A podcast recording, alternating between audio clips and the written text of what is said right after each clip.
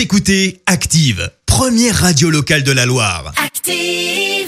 Des moustiques sans le moindre insecticide, c'est désormais possible et c'est l'info du jour qui fait du bien. Et oui, hein, vous le voyez là, le moustique qui tourne autour de votre oreille, vous n'arrivez pas à vous en débarrasser. Et le lendemain, qu'est-ce qui se passe? Eh ben, quatre piqûres Eh qui ouais. vous démangent. Je sais, c'est pénible.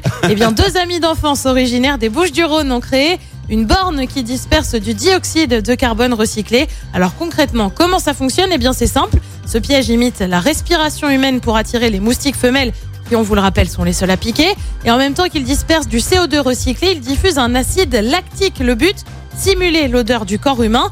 Dès lors que l'insecte approche du dispositif, il est aspiré dans un filet et ne peut donc plus sortir. De nombreuses villes françaises en sont déjà équipées, notamment Toulouse, Marseille ou encore Toulon. Eh ben bravo à eux. Merci. Vous avez écouté Active Radio, la première radio locale de la Loire. Active.